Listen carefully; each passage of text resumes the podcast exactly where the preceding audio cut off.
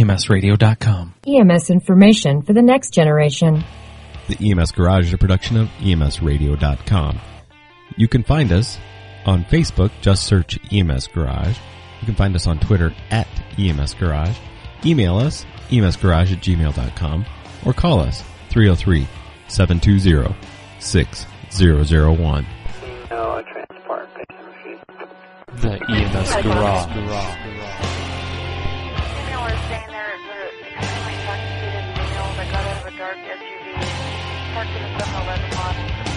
Almost ran into the store with his vehicle. Checking out right now. Okay, I got Daisy on the phone there. Want to know if you could handle that call as well. Just confirming you are checking the patient. Stalemate 22 is on scene.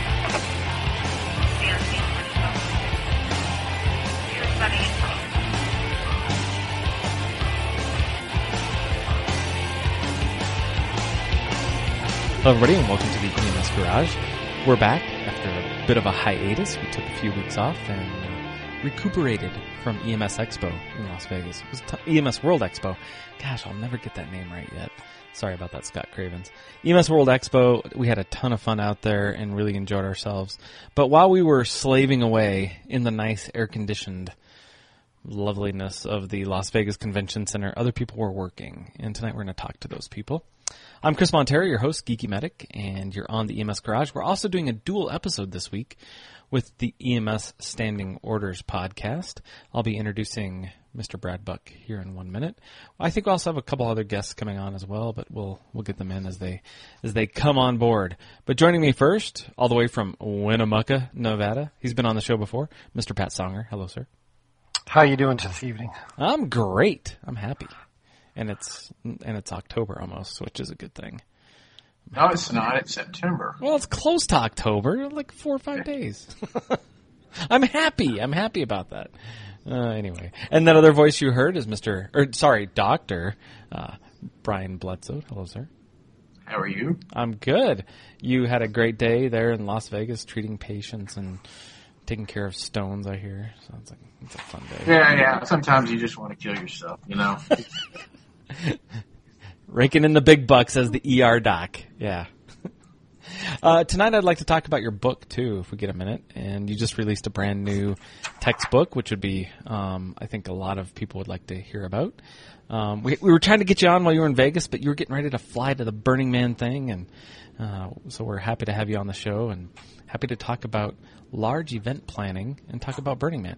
And finally joining me is Mr. Brad Buck. Hello, sir. Hello, Chris. Thanks for having me again. Glad you got back from your beer run. No beer. It's out in the other fridge, so I had to have a margarita instead. Oh, perfect. Well, there's nothing wrong with that. No, right on. Not at all. And so tell us, do you have an intro for EMS Standing Orders? Like the music in the intro? Oh, not necessarily. You do it? Can you hum it? Hum a few bars. No, I can't hum our song. The song is called Medicine Man. And nice. No, I can't necessarily hum it. It's by a little local artist. Right on. Very cool. Well, so tonight what we want to talk about is Burning Man and large event planning. I was out in Winnemucca, right at the end of August, and got to see some really cool toys. Pat Songer has some of the coolest EMS toys I've ever seen, including a dune buggy. I mean, come on, seriously? A dune buggy, man? That was awesome. Oh, my gosh. How many times a year do you guys use that? Well, we probably respond about 15 times a year. We cover about 25 miles of sand dunes, these moving sand dunes. They're not like, the Vegas area ones or stuff, but they're back in the middle of nowhere, kind of like we are. And it's a little difficult to get like ATVs and things back there that are not set up to transport. And so the Bureau of Land Management gave us one of their older dune buggies that had a patient stretcher on it we used to go back in there and get patients with. Right on. Well, I was completely in awe by it and was really excited about it. So I haven't seen the picture of you on Facebook with it yet, though. I don't know if I put it up on. I'll put it up. I don't think so. Up on Facebook. It was good. Well, so tell us a little bit about Burning Man for those who don't. Well, here's what I know about it. I know it's kind of a subculture-y thing that started probably 10, 15 years ago. Out there in the Nevada desert, and has slowly grown over time to a really, really large event in the middle of nowhere. So tell us a little bit about the event, Pat, and how you became involved, and then let's kick it to Bryan and talk about what it's like to be the medical director for such a large event.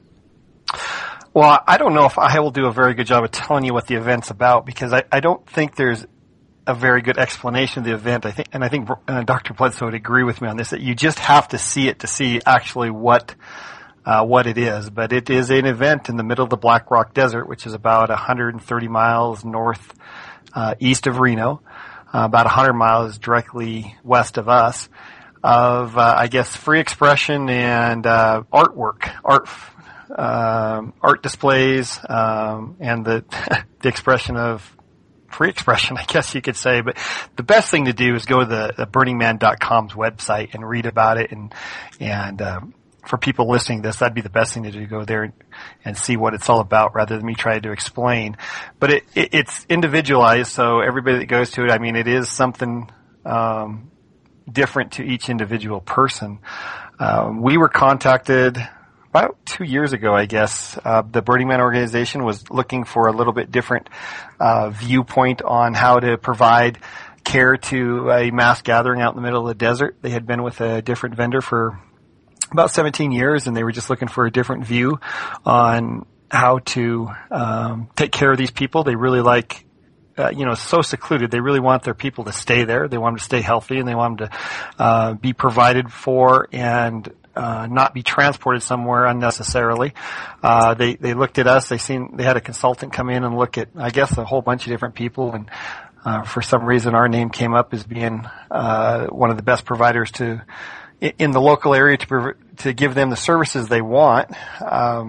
Since we are a hospital-based service, I think we had the perspective of being a critical access hospital, so being able to handle patients in that type of remote setting, and then also being a very progressive rural ambulance service that kind of does a lot of things outside the box clinically.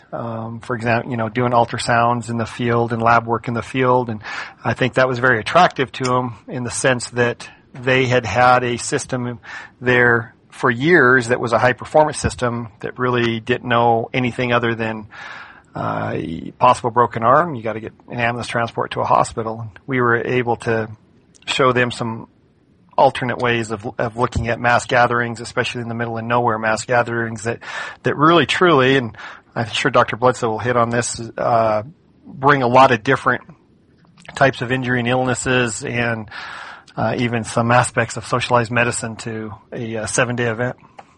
So let me set the stage for you. This is in the middle of nowhere. Literally, it's a complete desert most of the time.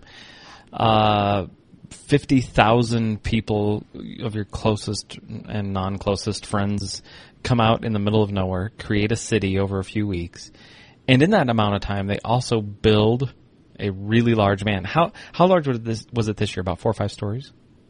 Yeah, I'd say 4 or 5 stories. I think it was about 3 stories to the base of it, and then the man's another couple stories tall. Wow. So at the end of the festival, they burn the man. So they burn the man, and they burn the temple. Yeah, the remarkable part of the thing is they build this absolutely remarkable architecture, piece of art that they create, not only the man but the temple. And at the end of this event, they burn them both down, which is just incredible. That's really awesome.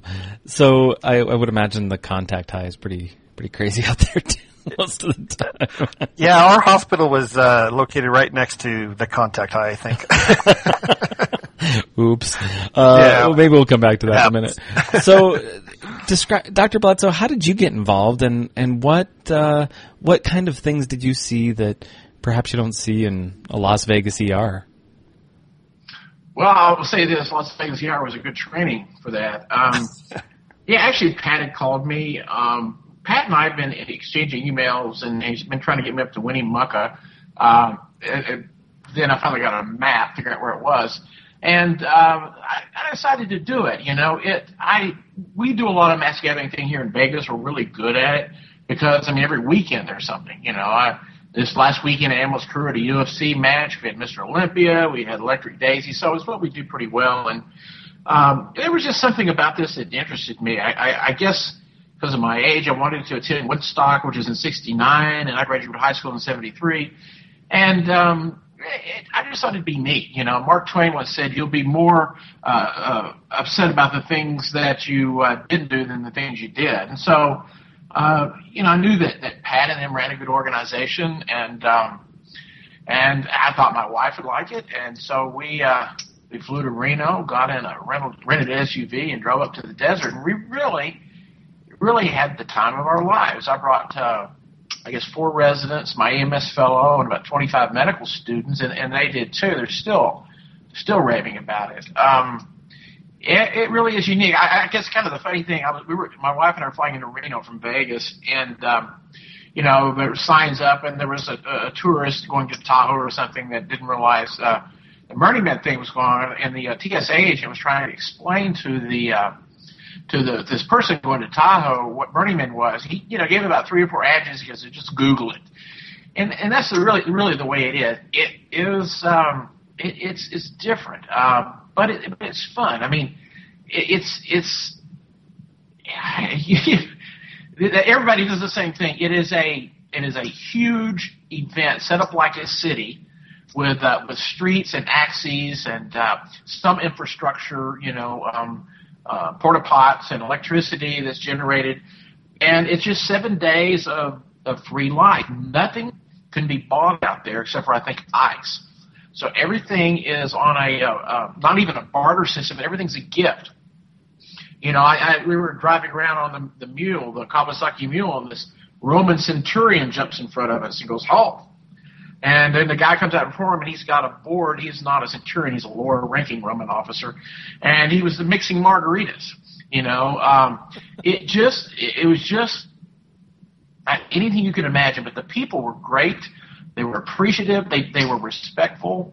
And, you know, talking about the contact, I guess there were a lot of drugs out there. But looking at past numbers, we only had 28 cases. We really attributed purely to drugs, and it's one of two things: either they're experienced druggers and how to use them, or it's not quite as bad as you think, because the tickets are $300 a person, and you drive a good distance, and it really takes a special person to go out there and do that. But I mean, it was fun. When we before we left and drove back to Reno, with my wife's permission, we agreed to go back next year and do it again, except for this time spend more time out there.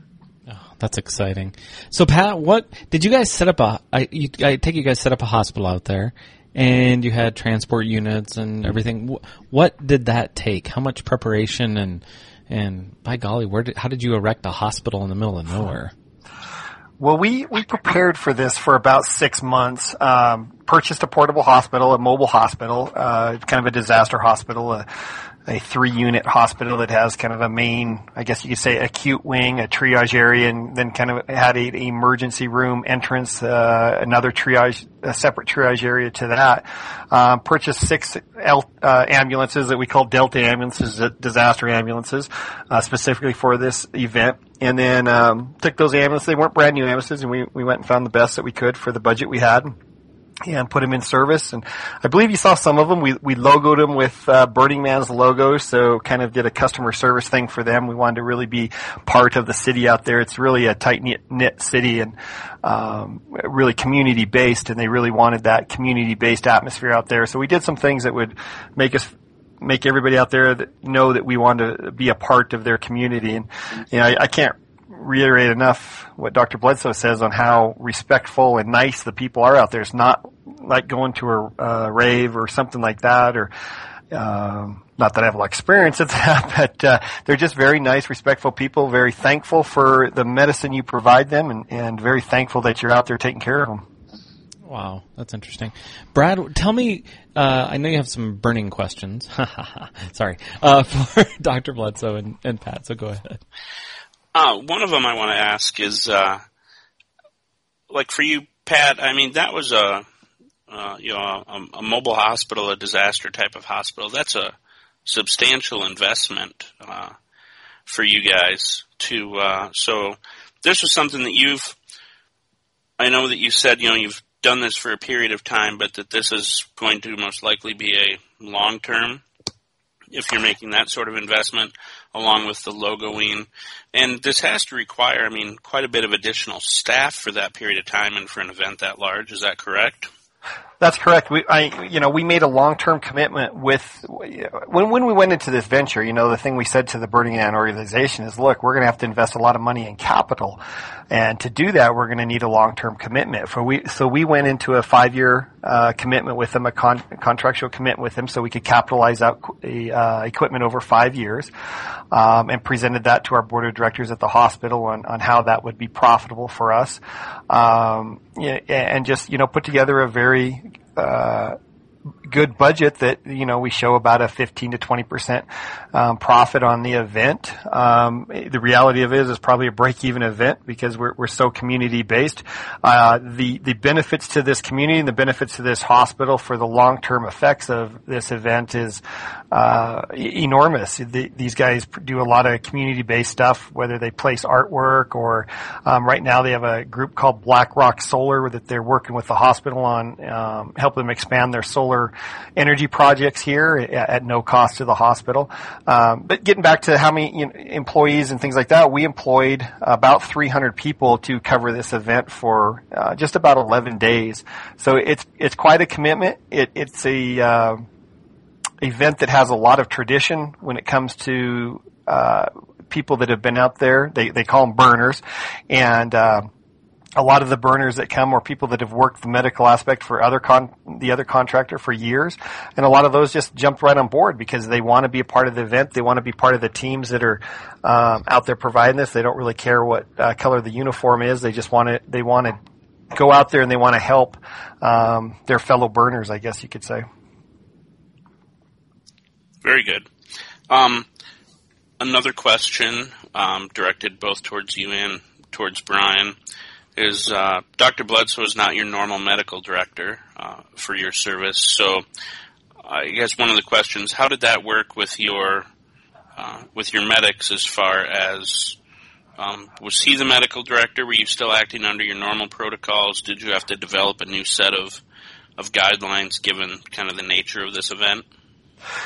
Well, I'm sure Doc wants to address some of this, but we asked Dr. Bledsoe to be our medical director for the clinic, for the hospital portion of it. I think next year we're going to look at different options and expanding that.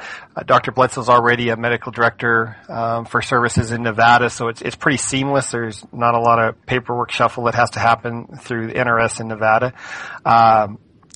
So he oversees the clinic, our protocols, how the flow of the clinic worked, when it came to treatment modalities and types of medicine that we wanted to provide out there and how that medicine was going to be provided. And then in the sense of how we wanted to, take care of those patients, what patients were going to be taken care of on Playa and what patients were going to be transported.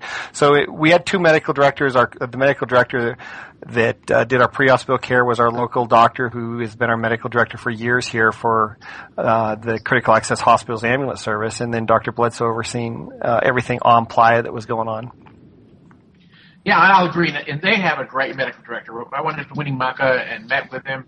He's very proactive, and it was refreshing to see. I think his training's internal medicine, which is great, and he's just a go-getter. I mean, he wants Winnemucca and that area of northern Nevada to have good quality care. He was not threatened by this at all. There's just no issues. I mean, there was just no issue with anything on this, which is very unusual. I less trouble with this than we used to do the Catholic Diocese of Austin medical missions to Mexico. There was always some fighting in those, and this was just seamless. I mean, it really is a testament to Pat and those guys out there. Medical director, I just kind of showed up and worked. They really did most of the work, and this is the truth. It really went well, much better than I could have imagined, and it was an experience I'm glad I did. I look forward to doing it next year.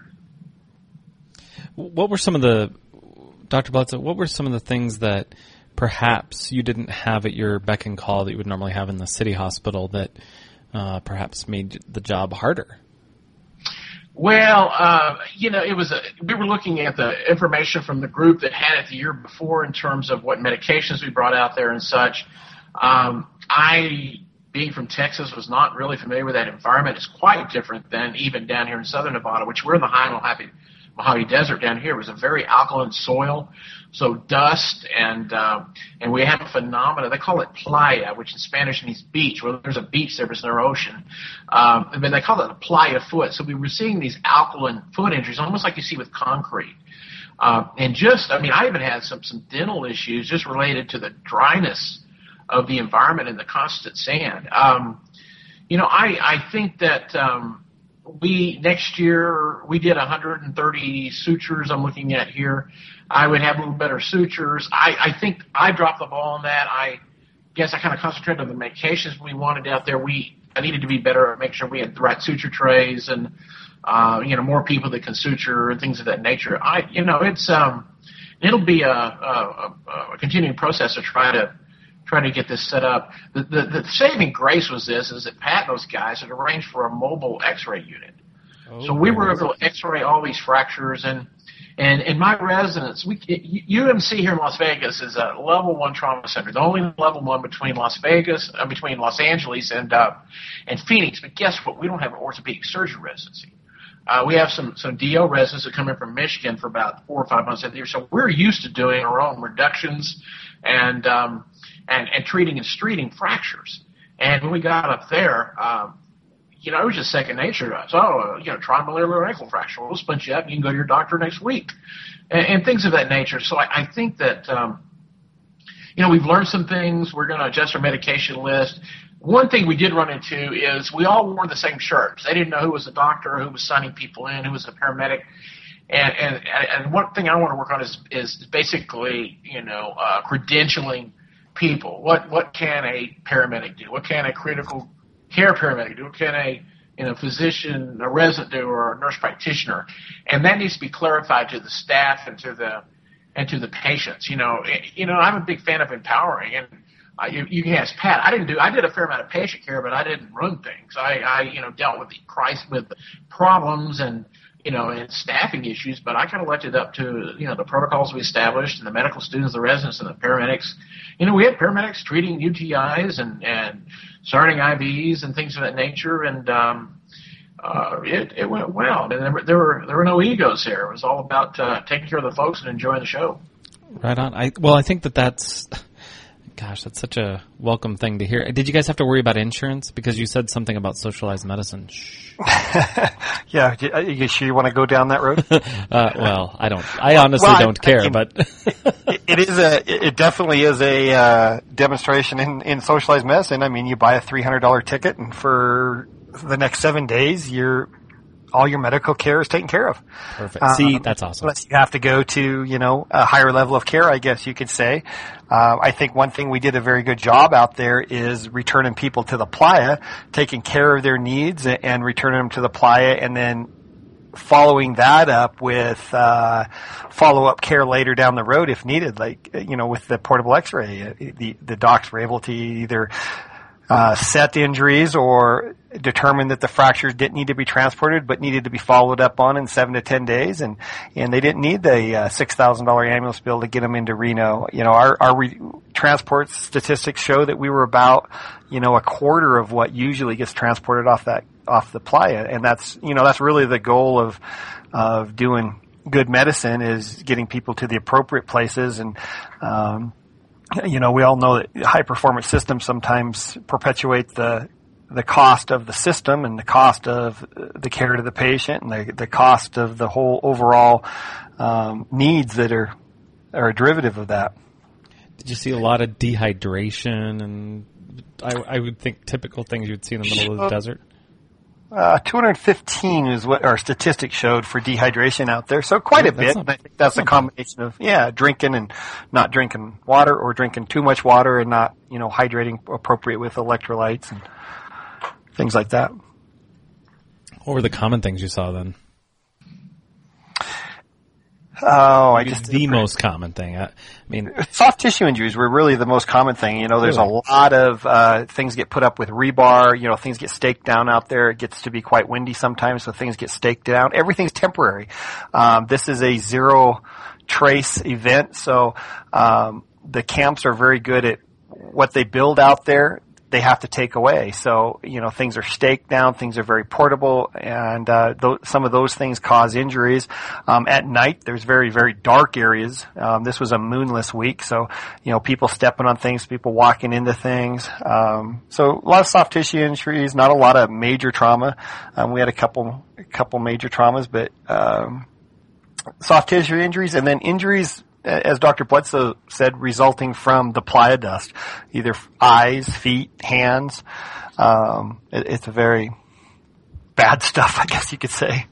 Gosh. Yeah, I'd agree. I mean, we saw a lot of urinary tract infections in females, you know, and some of that's related, I guess, to sexual activity, but it's just they don't drink as much, so they don't pee as much. And we saw a lot of eye stuff, and I guess that's, you know, we were pretty well prepared, but there was a lot more allergic things I would have thought. We had some solumedrol, and I purposely added some prednisone, and we really turned some folks around with an injection of solumedrol and,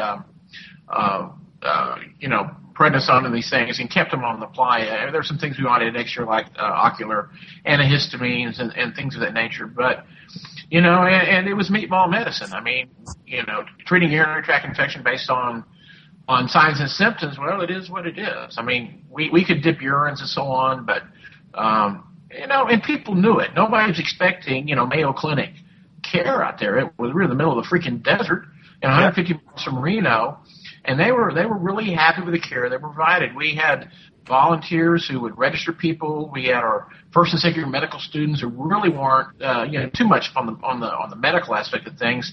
And you know, in turn, they got to enjoy it. And like I say, Pat and I, we've gotten, you know, thank you letters from patients and from the medical students. And again, you know, our residents just had the time of their life. I mean, they're fairly autonomous, even though they're working under my license and supervision. You know, they got to practice rural medicine in a mass offense. Something you can't see here in Vegas is our ambulance transport time is less than 10 minutes here, unless you're further out in Clark County. So it was really good. I mean, and it was the best fireworks I or my wife have ever seen. 3 nights. The first night they burned the Trojan horse, which was a couple stories, and this fireworks went on for 20 minutes. The night they burned the man on Saturday, same sort of thing, gas, and up to that, the best thing I'd ever seen was Australia Day in Sydney. And then I didn't see it the final day when they burned the temple, but just everything is interesting, you know, and there's no way you can see it all, you know. I mean, we probably saw 10% of the event. We had a Kawasaki mule to run around. So, it was weird and nice and interesting, and it was just, it's something for everybody, and you know, and nobody bothers you. Gay, straight, you know, druggies, others, you know, nobody cared. It was actually everybody just getting along well, which is really pretty neat. That's really cool. Buck, did you have more questions? Brad, sorry. Not Buck. Gosh. No, I do that to you all the time, Brad. I don't know why. I see you last time. Everybody calls me that. It's Buck not that big of a deal, sir. That's my favorite one for you. Dr. Bledsoe, when we were talking in Vegas, you made mention of the ventilator capability in that. I asked between the both of you, what were, you know, what type of specialized care were you able to provide, or what were some of the resources you had access to? I mean, it sounds like you were able to do some lab work, and, you know, what were the capabilities of the hospital, I suppose? Well, I mean, X-ray was the big thing. We had the iStat, so we could run some chemistries, you know, the dip urines, we could suture. You know, the things that really, you're dealing with a fairly healthy population. They're mainly young professionals in their 30s and 40s. We did, you know, we had some bad things. They had, you know, a laryngeal trauma had to be flown out. We had actually an incredible case. They were writing up one of my 30-year residents, and Pat's group, they had a guy have some distress in an RV out on the playa. EMS crew went and picked this dude up, and he was in his 60s. On the way back to the hospital, which we call Rampart, he had a run of ventricular tachycardia and a cardiac arrest. The Humboldt EMS crew gave a precordial thump, and it worked. That in and of itself is worthy of writing up. Took him to the hospital. This guy had no blood pressure. Paramedics and Dr. Weston I dressed him up. Jeff shot a chest x-ray, had a wide mediastinum, and presumed it was a thoracic section. So they held the pressers, flew the dude, argued with the doctors in Reno, flew the dude because they didn't believe him, flew him down to Reno, and sure enough, he had a thoracic dissection, took him to the operating room and fixed it. And this guy had a cardiac arrest, later was resuscitated, and I had Jeff check on him this week. He's going to get discharged. So this guy was 150 miles from nowhere in the middle of the desert, dissected his thoracic, had a cardiac arrest, you know, and is alive. And that's just one of the cases, you know. So, you know, that's we're going to write that sucker up. We just it's a matter of the time. But and there were a couple things like that, you know. It was those bad things in amongst the easy things that's what makes these special events kind of difficult. Is it's easy to get lulled in a sense of security to all this as UTIs and such. And occasionally something else will sneak in, and basically, a city of 53,000 people, that's bigger than the town closest to my Texas house. I mean, that's you're gonna have a whole community there for a week. So some diseases are just going to naturally occur that just by luck of the draw. It was something, I really have to say. Well, definitely impressive when you come to think that, you know, this time of year there's nothing there and there won't be anything that back there for another basically 11 months. I'm just impressed. So what, how many transports did you guys do out of there? Do you know? We there was 33 total transports out of there, and 5 of those were by CareFlight. And 28 of those went by ground. Of those, we don't have the breakdowns of like length of stay or outcomes on the ones that were transported. We're doing a study on that, and we'll get that to see the appropriateness of all those transports. Of the CareFlight transports, I think for the most part, most of them were appropriate. It's a long ways for CareFlight to come. It's a difficult place to land a helicopter. They actually had a hard landing the first time we called them out there, and their corporation ended up shutting down the flights to the playa, and we had to land them in a town that was about 20 miles away. So we transferred there, but we had a couple multi-system traumas. I believe the airway trachea issue. I think Dr. Bledsoe, if that was one also. But for the most part, you know, I think we did a pretty good job of having the equipment and the ability out there to rule out and tell that you didn't need to go by ambulance, that you could be followed up on later. We had a couple of portable ultrasound devices out there that we use on our ground ambulances here, and all the paramedics here are trained to do fast exams. So they were able to do trauma fast exams and then do other procedures with them out there that probably would have ended up in patients being transported that didn't need to be transported. So interesting things like that. And how many total patients then in those 3 days or 4 days? The clinic saw 2,307 patients in the majority of it was over 7 days. Wow, that's impressive. And you only transported 28 patients by ground. 20? That's really impressive. You would assume at least about 100, 150 out of that event or something like that. Oh, I think you would have if we didn't have some of these modalities. And I think if you don't have the progressive medical directors, you know, between our ambulance medical director and Dr. Bledsoe, you know, it's not a high-performance system out there. In the sense, we ran a high-performance system in the sense that we were dispatched out. We were system status to the places like Thunderdome that generated a lot of injuries during specific times, and the events, the raves and stuff in the mornings we were stationed on that would generate injuries or people were just sleeping in a little too long because of too much fluid the night before. You know, so in the sense we ran a hard performance system to get to the patients fast and get them back to Rampart fast, but then on the flip side of that was there was no reason to be transporting all these injuries and illnesses that didn't need to be transported, that we could do rule-outs on there for the fact just to transport them. So basically you had a large event standby, and then you did mini event standbys within the event.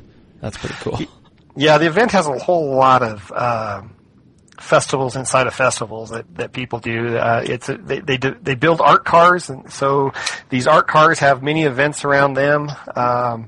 And then there's just different parties that go on throughout the event that are scheduled and not scheduled.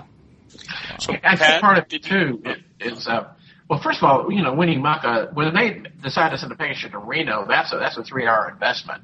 So I think that those hospitals like that, those critical access hospitals have really started to question, you know, does this need to go to this other hospital? If so, can it go in a car? Can it go in an ambulance? Does it need to go in a helicopter? And I think the other side of the coin is here in Las Vegas, we're at the, you know, the buck stops here place. We don't refer to anybody else. We take care of everything ourselves.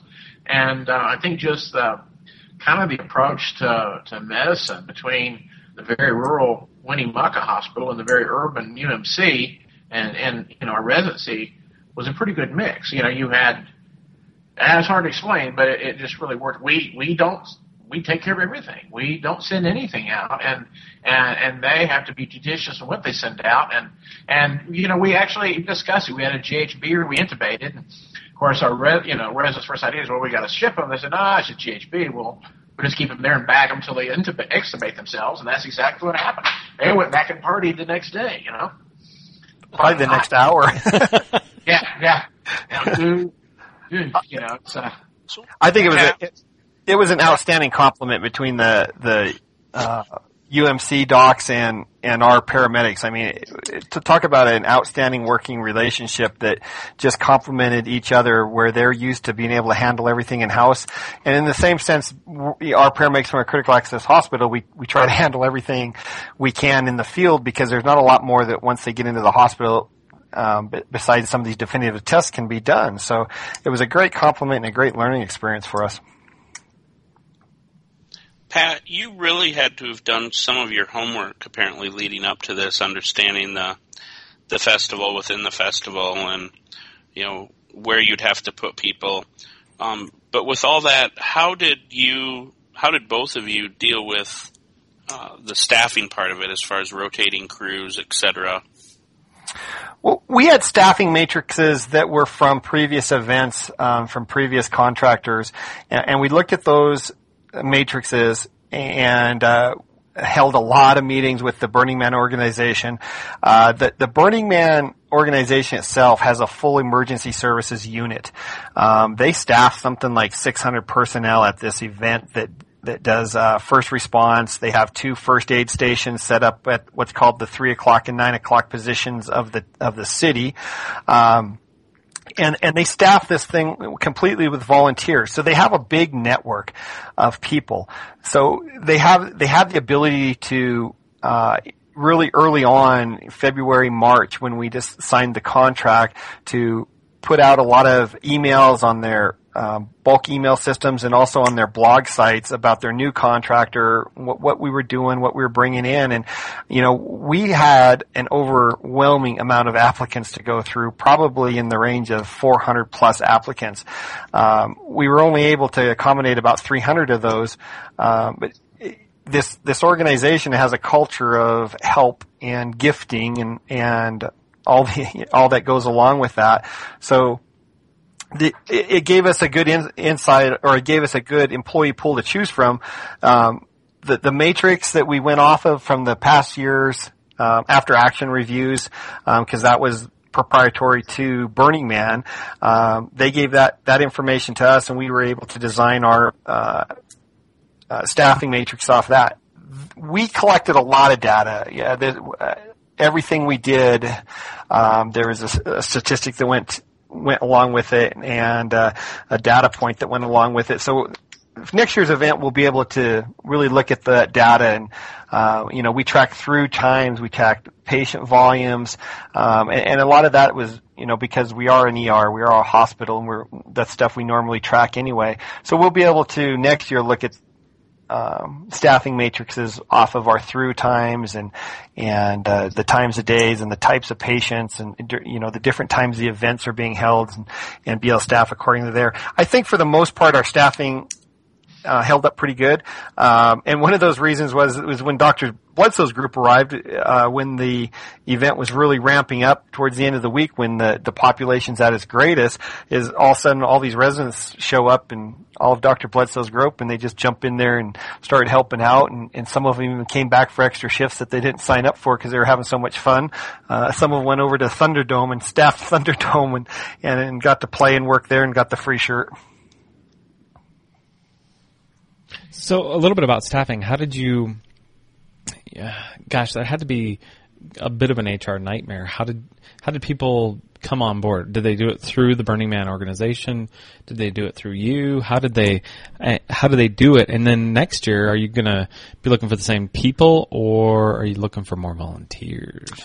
We're, definitely next year we're going to be looking for more volunteers. This year was the first year the event actually opened up, I believe, 24 hours early. So our contract is being expanded next year.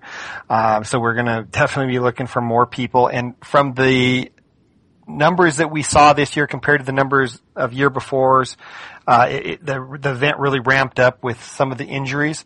For example, sutures were tripled, the amount of sutures compared to the year before statistics that were turned in.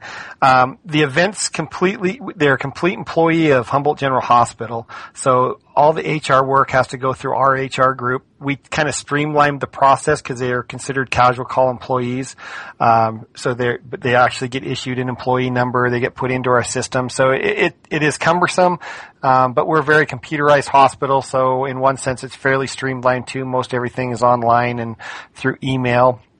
The toughest part is credentialing doctors because we are a hospital, so the doctors all have to be credentialed and basically on staff and approved by our med staff here. So that was probably the biggest cumbersome process. For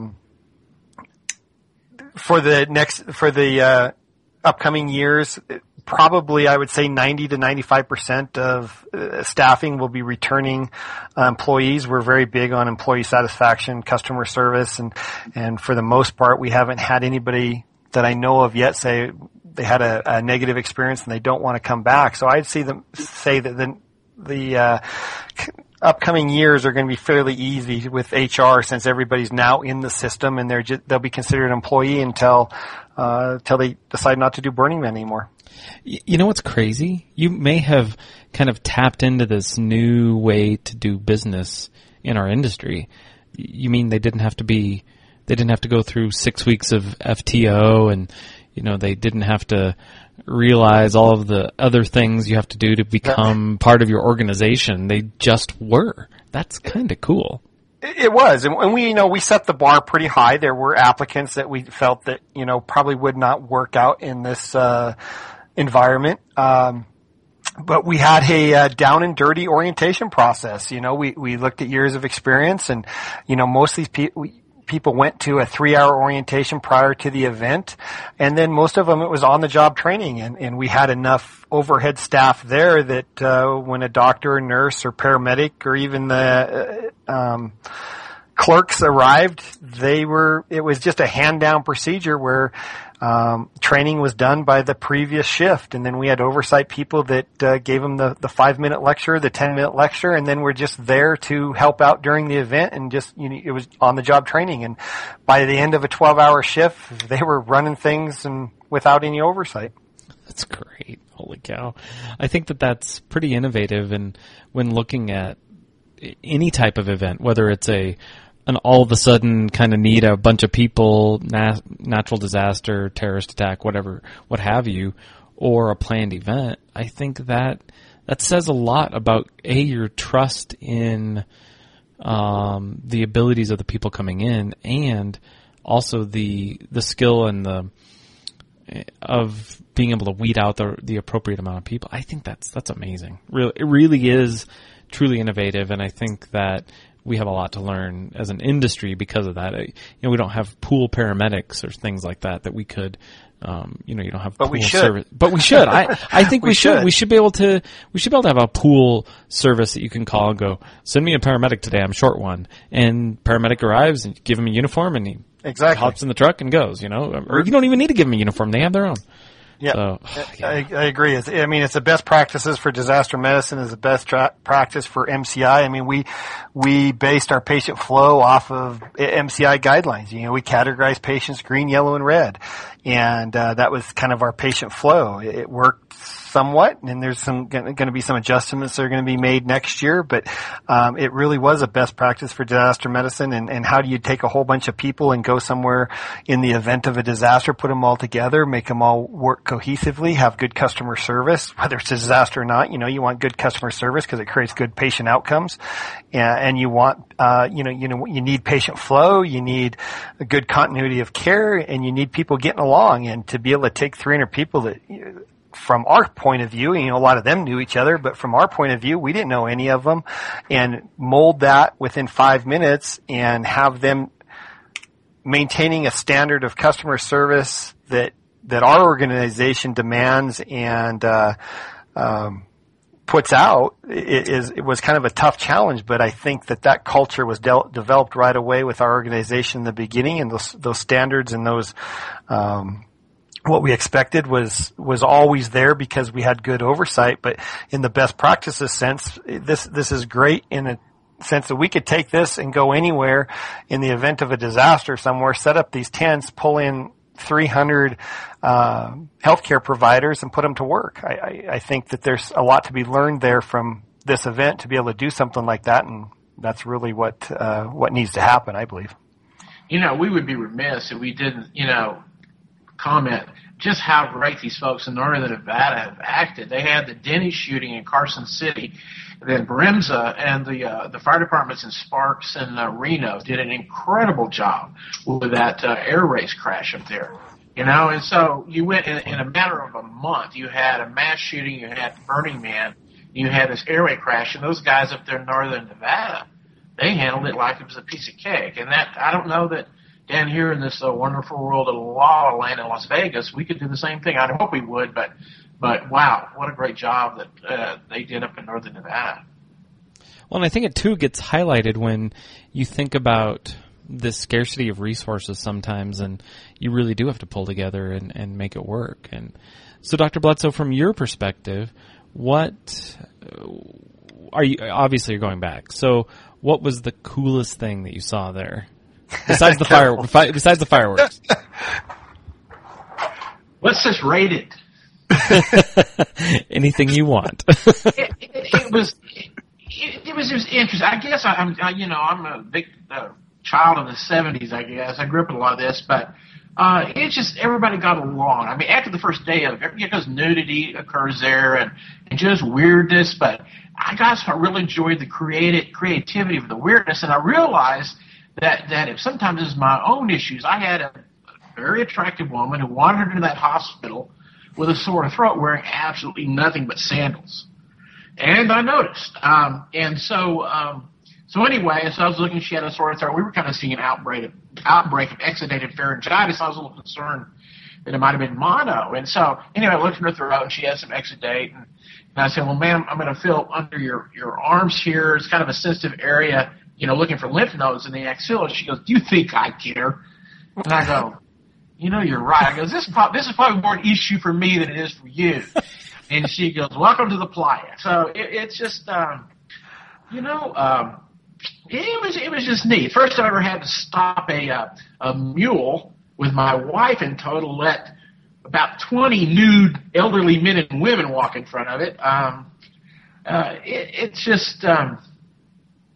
They had the Thunderdome. I mean, just like the movie, our residents loved working that. They, it was, even for a redneck like me, there was something for everybody, and nobody cared. You know, I mean, nobody really cared in terms of who you are, what your standing in life is. They were very appreciative. It's just, I don't know. It's like trying to describe the ocean you've never seen it. It's just difficult, I don't even think words can describe it. I've been sitting here looking at some of the pictures online on the BurningMan.com website. There's 15,000 images, and I'm through page 82. So it's going to take a while. So, Pat, how about you? What? This is your third year, you said, right? No, this is my first year here. First year? Oh, I thought... this is our first year. Oh, well, I thought you'd been out there before. Sorry. No, I've been out there. We did a site... You saw it, right. Tour. Yeah, I did a site survey, I guess you could call it, last year, and basically got to see what was going on and how, from a very short time, how the event worked. And so what was one of the coolest things you saw this year? You know, we got back here, and I'm going through photographs everybody's sending me, and you think you see something cool, and then you get all these photographs, and you go, wow, that's really cool, and where was that? There is just so much to see and so much cool stuff. I don't know if you can put your finger on it. You know, when they burn that man, it is, and I think Dr. Bledsoe hit on it, it's absolutely spectacular, the pyrotechnics and the fireworks and how that all comes together and how they pull that off is absolutely amazing. So, you know, I can't put a finger on it. It's a pretty neat event. It's not what I think that the general person thinks of it when they think you're going to Burning Man. I think that they think you're going to a hippie fest or something, and it's really not that. It's a very neat, different event. You can't even explain it, as you can tell. You know, there was something, one of the two Las Vegas papers, and it seemed like there was only like 3 arrests up there. Isn't that right, Pat? Yeah, there wasn't very many. I was going to pull the CAD. Yeah, I mean, so, you know, we only saw one little spat where some of the guys were peeing on the tires of the land management police, and a little kitchen like that, but there's just no violence, really, no significant thievery, you know, no drunk belligerents, you know, like you see at some events. Everybody just kind of got along. You know, there was a common theme. I'm not sure what it was, but there was a common theme. Well, that's pretty impressive in and of itself that you have that many people out there.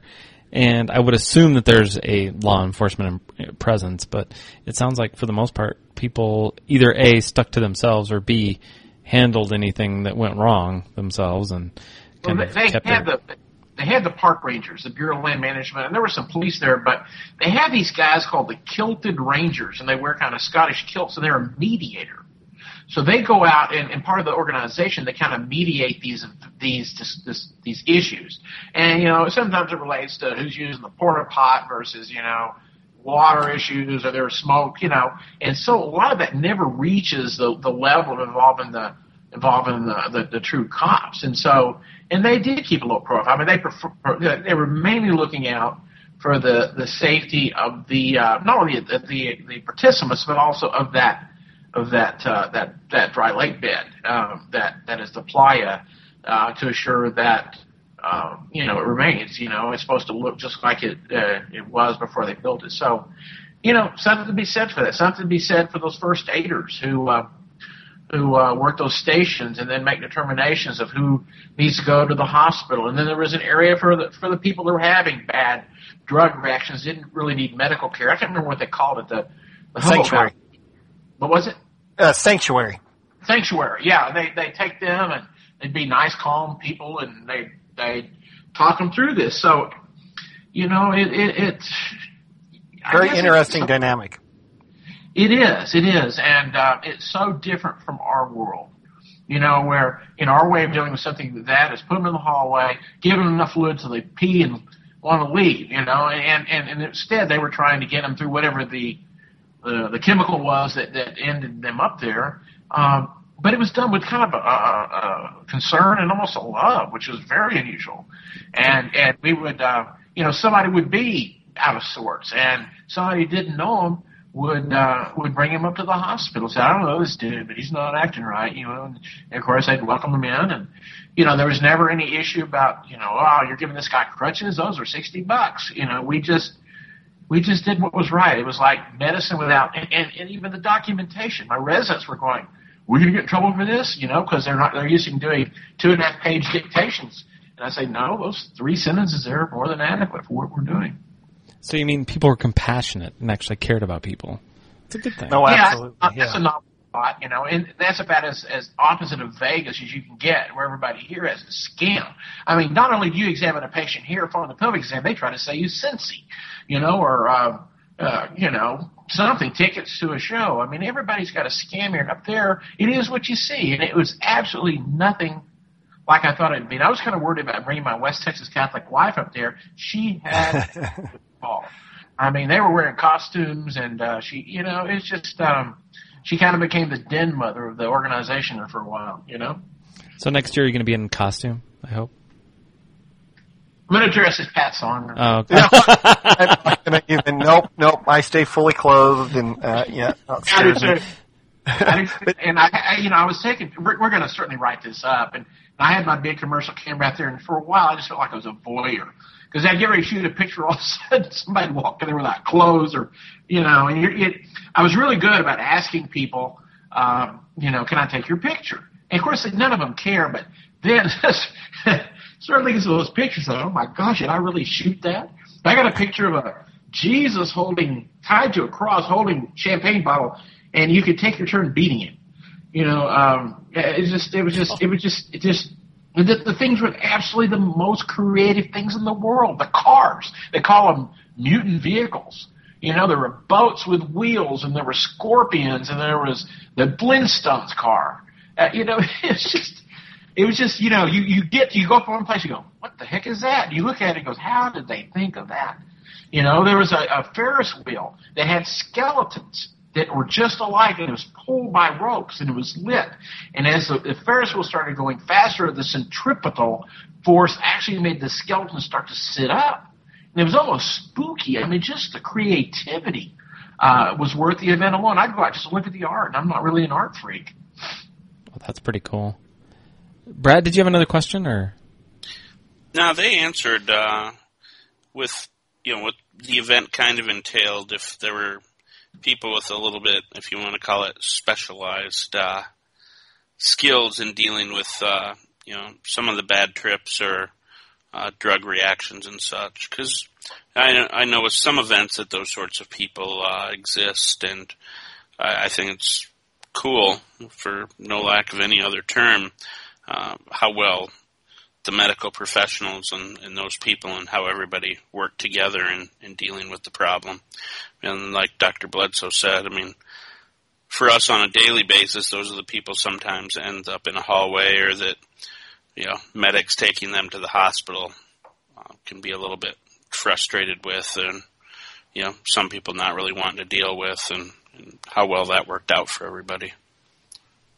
I would say that those are the ones out there that receive the most compassion, you know, and they're very well trained to handle these people. They have a place called Sanctuary, and when they come into the hospital into Rampart with a drug overdose or they're tripping on something, and they're basically, like, for lack of better terms, cleared medically and sent over to Sanctuary, where these people are taught to be compassionate and care for them and get them through their trip and get them back out playing on the playa. And usually from what we saw, because we had some of them that, you know, went through their trip in the hospital and we watched them there, they wake back up and they apologize. They thank you very much. Did I cause any problems? What can I give you? And thanks for helping me. So in that sense, it was pretty neat. Well, that's really cool. Oh, that's amazing. I hope you're – I want to go, so sign me up. I want to go. You better go next year. There is one more notable fact that, and Dr. Bledsoe reminded me of these Black Rock Rangers that they have, and we didn't really address this part of it, but I think it's something that should be addressed in this is, you know, there's no cellular service out there basically when this event's fully wrapped up because the cellular system's overwhelmed. And so they have a full 911 center that's set up out there, and it's not 911. It's basically radio 911 or word of mouth 911, but these Black Rock Rangers patrol this whole city, and a lot of the calls come in is the Black Rock Rangers walking around, and somebody walks up and says, hey, my friend over here's passed out. We need an ambulance. And they radioed into the 911 center, and the 911 center dispatches a Delta unit or dispatches a QRV to go look at these people. So this event has been around for so long, and the traditions have developed for so long that even the people out there know how to get dispatches out through this antiquated 911 system that is actually very well managed, very well run, and it produces some very good CAD statistics, and we're actually seeing numbers where they get ambulance dispatched within, you know, a minute of the call. Wow. Well, then that brings up an interesting question. When you're responding to the call, I guess it's all close enough that you don't have to use lights and siren and everything, but I would imagine at night you would want to be clearing people out. How did you deal with the mass of humanity? It's very difficult because it's basically a walking city or an art car city, and the people in the art cars have the right of way, or the mutant cars, and there's tens of thousands of people you have to get through. So the city's on a curve, or I don't know how you explain it, but it's on a curve. Kind of a half moon. It's a half moon, yeah, and it's all the streets are all named. They're all alphabetical, A through however many streets that they have, and then it's all then positions of the clock. It's 6 o'clock center and to 9 o'clock, and then 3 o'clock is where the other two aid stations are. The city is though about 3 miles across. So on what you would call a code 3 call, it is truly a code 3 call.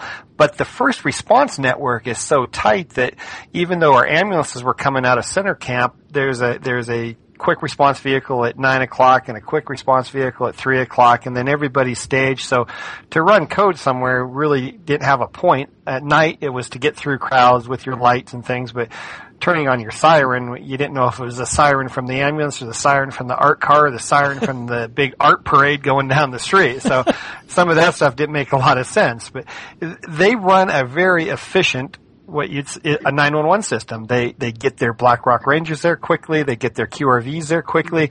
They have people to talk you in quickly to events. I would say most of our response times, if not all of our response times, were under 4 minutes, and dispatch times were probably under a minute on most calls that came in. Now, the time it took to get the call, somebody running from a camp to find a Black Rock Ranger or running to an aid station and relaying the information, does take some time, but I don't see any delay in care or any issues with it. How many responses did you do? That was the other question I had for you. Our Delta units did 362 responses on the Playa, and the QRVs, I believe, did 278 responses on the Playa. Wow, that's impressive. Yeah, I tell you, I went over to the command center, and there, it's. Of course, nothing is there. They have redundancy of systems. They have 3 dispatchers 24 hours a day, use the instant command system. Really, really, really well organized. There are no motorized vehicles allowed kind of up near the hospital. There's some toward the back, but even though everybody's pretty much on bicycles or these mutant vehicles. So, but again, it's just constant avoiding people walking and bicycles and unicycles and all kinds of things that occur. But amazing. Joseph Pred, the guy who runs the Burning Man Emergency Services, he has really done a good job. I've never seen anything that well organized, including the things we do here in Vegas, such as the Electric Daisy Festival and these big, massive events we have here in Las Vegas. Right on. Well, thank you guys very much. And Pat, is there a way for people to listening that if they wanted to sign up next year, or do you have a specialty that you really if I had more nurses or if I had more blah, blah, blah, how would people sign up or contact you to get that? Sure, absolutely. Probably the easiest way is just to send me an email. That way we can get them in the system right away. So if they send it to psonger, P-S-O-N-G-E-R at hghospital.ws, we'll definitely get them on our employment list and see where we can get them in. We're trying to find a place for everybody. So there is a point in time when it gets filled up, and it was about a month before the event started that we were full. So I think this year, with the type of services we provided and especially with Dr. Bledsoe's group, we're going to see an overwhelmingly amount of people that want to come out here and work, and we're going to try to accommodate them. That's really cool, though. That's awesome. Right on. And Dr. Bledsoe, I wanted to talk to you briefly. Did you have a new book that recently came out? New textbook? No. I thought you did. No, I have one coming out. You do? Okay. Yeah, a paramedic book. We're through with revision of it. It's in development, editing, production now. So it's been a lot of work. That's been when I leave Las Vegas and go back to Texas, I've been spending 16-hour days going through. We have really worked hard to make it evidence-based. We've heavily referenced it. A lot of the chapters at Darren Bronnick down at University of Mexico, Gene Gandy completely redid the airway chapter, and we're just trying to push it to the cutting edge. It's It's gone from 5 volumes to 7 volumes, but more reason. The reason is more the breakdown of the new curriculum. I haven't seen page proofs yet, but we're real happy that the next book's coming out is the pharmacology book, the 7th edition. That's in page proofs now.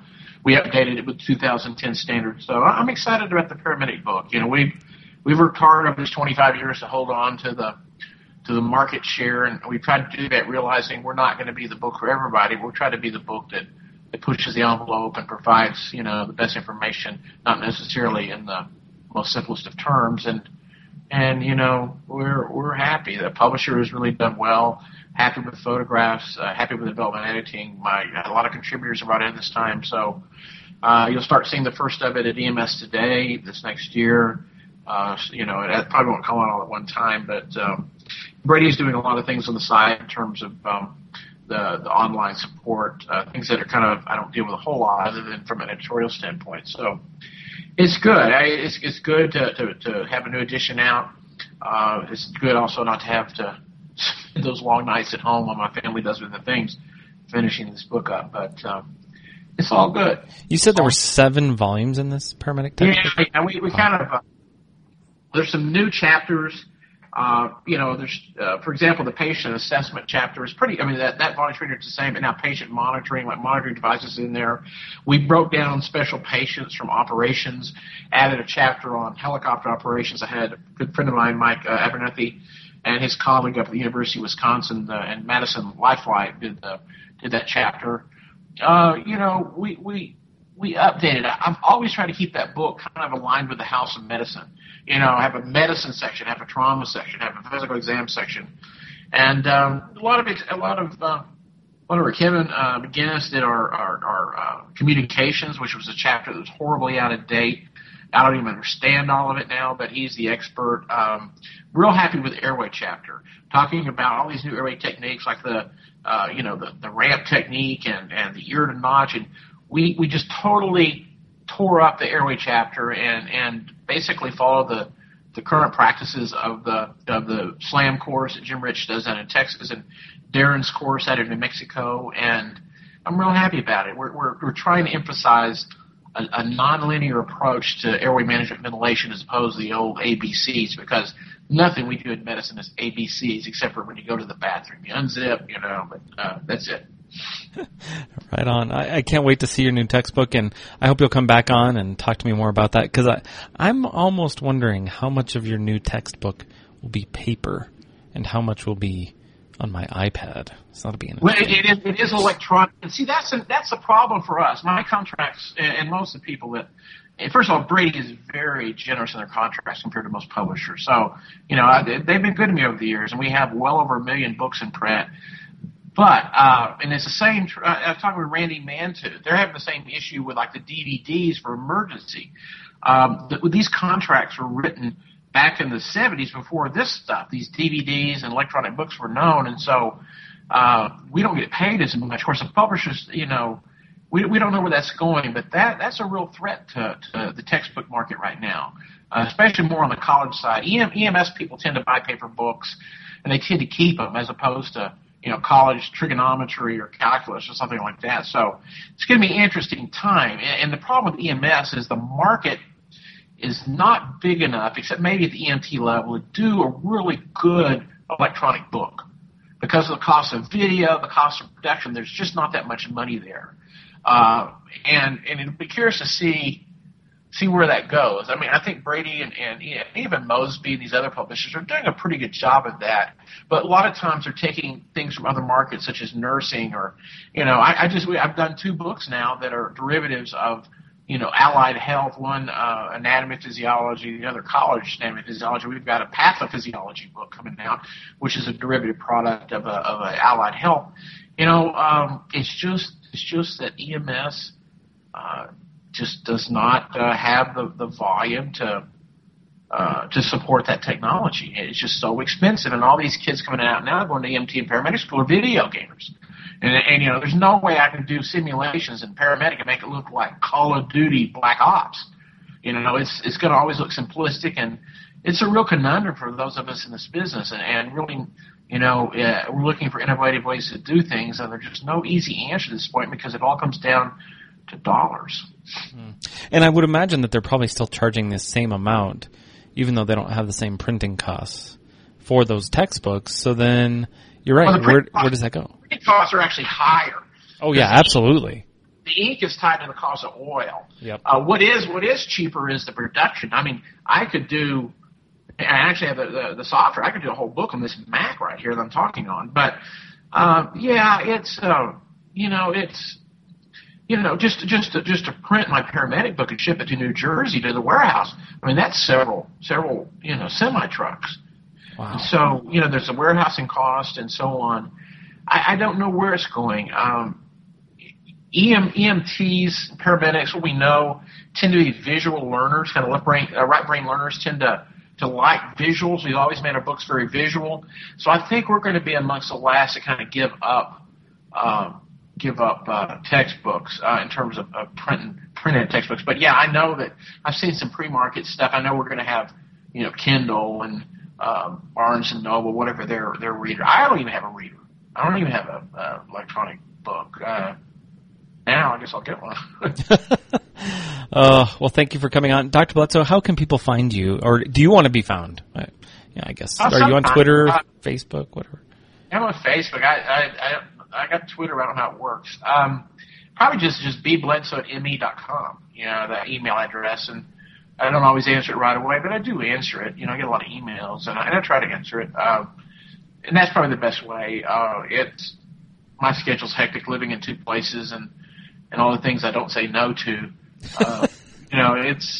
I'm enjoying it. My wife kind of likes what we're doing, and I really am enjoying working with these residents and teaching out here. And I look forward to coming to Vegas to work, but also when it's over, I look forward to going back to Texas. And so, but still, EMS is my love. I'm heading actually tomorrow, Friday. I'm heading to New Mexico to speak at a EMS conference in Red River. So I'm still trying to do that periodically, just not traveling quite so much, but. And if you ever get to Las Vegas, you want to see some real weirdness, come spend a day with me at UMC, and you'll never be the same. Not because of me, but just because of what you'll see. I can't even imagine. Well, thank you guys. Thank you, gentlemen, both very much for sticking with us through the late hour and enjoying listening to your stories. And I can't wait. Pat, I'm taking you up on the offer. I'm coming out next year. I hope so. I'm going to hang out there and maybe even do a podcast from there. That'd be pretty fun. We could do that. We're going to have a pretty good internet backbone. Get really? Both you and Brad out there. That'd be great. Cool. Yeah, Pat, I just sent you an email saying definitely interested in wanting to come out. Absolutely. We get you both. I replied to you, Brad. We can get you on both you and Chris on the Incident Command team, and we'll have a fun time. Right on. That'd be tremendous. Mr. Brad Buck, or Buck Naked, as I like to call you. I mean, sure. It is germane to the whole, Burning Man thing, so it makes sense. Right? It would be. I really, that the name would be fitting. However, I think that would be, I think I'd burn the eyes of many. Probably don't want to be able to pin a badge somewhere. It kind of hurts. No. Where can people find you and find more information about EMS Standing Orders? You can find me at EMSstandingorders.com. You can find us on iTunes. The website there, I have an email. You can link to me off of that website. And you can also find me on Facebook. And I'm not doing a whole lot with Twitter. Not as much as I probably should be, but that's about it. I'm with you, brother. I get it. It's so annoying sometimes. I am Chris Montero. It's hard to keep on all that junk. I'm Chris Montero, Geeky Medic. In case you're wondering, yes, we still have a contest going on. It is the next EMS Radio Star. We're revamping it. I had a few problems with it. And then I realized, you know what? We're turning people into radio stars that have never done this before. We probably shouldn't make them submit an MP3 or a video. So I actually thought through that after somebody emailed me and said, well, I don't know how to do that. That's why I'm applying. I'm like, oh, well, that makes sense. So we'll revamp that, get the new rules up on the website in the next week or two. check out those, and then we'll work on the next EMS Radio Star for the beginning of the year. I have a new EMS person coming on a podcast. She's very excited, and I'm pretty excited to help her through her new process. So listen for that more. Have a few other projects going on, but you can find me, Chris Montero, Geeky Medic, at all those websites. Geeky Medic on Facebook and Twitter, and you can also email us, emsgarage@gmail.com. And like Dr. Bledsoe, I get about 500 or 600 emails a day. So if I don't answer you right away, just wait. I probably will. It'll just take some time. I need to hire an intern just to do that. All right. Thanks for listening this week, and join us next time when we talk more about issues that concern you in EMS.